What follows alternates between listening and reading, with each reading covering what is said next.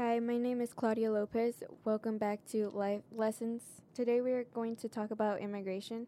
The different shade of my past part suggests my human capital is not worthy. The ignorance is amazing. My rage rising, they consider immigration an abomination. As they sit on their thrones, carved with imperialist gold. So today I will be talking about my past with my dad. He is an immigrant. I am a daughter of an immigrant. My dad was around 30 when he crossed the border and I was still a baby. Growing up, it was hard seeing him knowing that he crossed the border.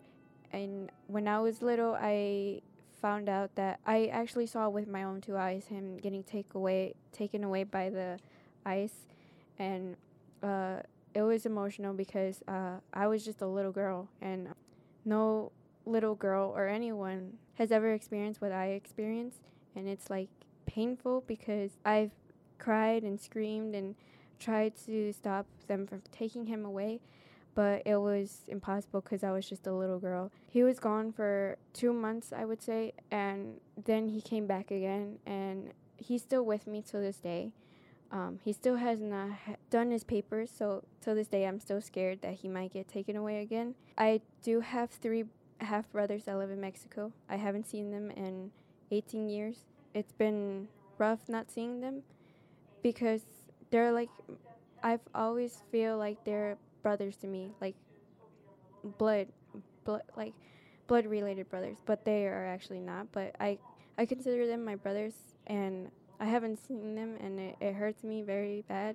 My my dad is still with me to this day. Um, but like I said, I am scared that he might get taken away because he hasn't fixed his papers to actually be a citizen. So, my mom, it was painful because she had to do everything herself. She had to pay the bills. She had to maintain us, like keep us alive and put food on the table by uh, herself.